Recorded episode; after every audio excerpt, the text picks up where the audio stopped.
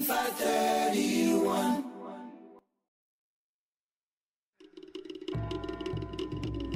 PMN News at 2 p.m. Kia I'm Vaimaila Leatinu'u. A professor in Pacific Studies says America's funding promises to the Pacific are low priority and far from being realized. In 2022, the US pledged 810 million across 10 years to the region towards climate mitigation, public health, and fishing regulation.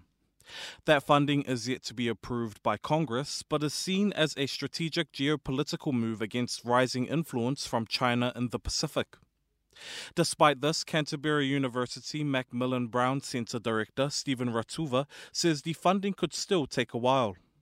Washington is not really interested in the Pacific. It's not interested in developing them. It's not interested in their education, in their health. Yeah. It's only interested in its security interest in serving its global security interest. And the money which was used to try and finance that agreement, I I doubt very much that we are going to see that anytime soon.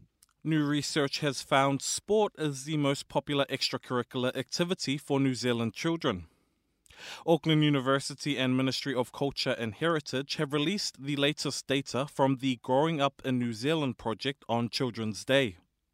The researchers, following the lives of more than 6,000 12 year olds, have found almost all participate in extracurricular activities.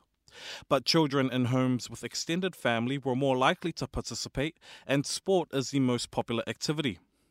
Over 90% also said they listened to music, did active play, household chores, and went into the outdoors at least once a week. The future of news is digital. That's the message from economist Filipo Katavake McGrath following the proposal to close Newshub operations by the end of June. Katavake McGrath has worked in news roles for TVNZ and Radio Live and says the media landscape is changing. Just today as people use YouTube and Facebook where they've got just a plethora of things that they can click on and click in and out of, that our news world might become more like that as well, where there's just a massive buffet. And also in the digital online internet environment, it becomes much easier and more affordable to market one against the other. In sport, Moana Pacifica are sitting in ninth position on the 2024 Super Rugby Pacific points table following their 39 36 win over the Fijian Drua on Saturday night.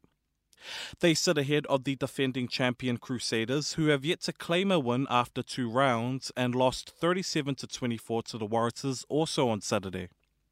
The Chiefs keep their lead at the top of the points table following their 46 12 win over the Brumbies. The Fijian Drua are in 11th spot after two losses so far. Other results from the Super Round in Melbourne saw the Blues beating the Highlanders, the Rebels defeating the Western Force, and the Hurricanes defeating the Reds. And that's PMN News at 2 pm. For more Pacific news and sport, go to pmn.co.nz.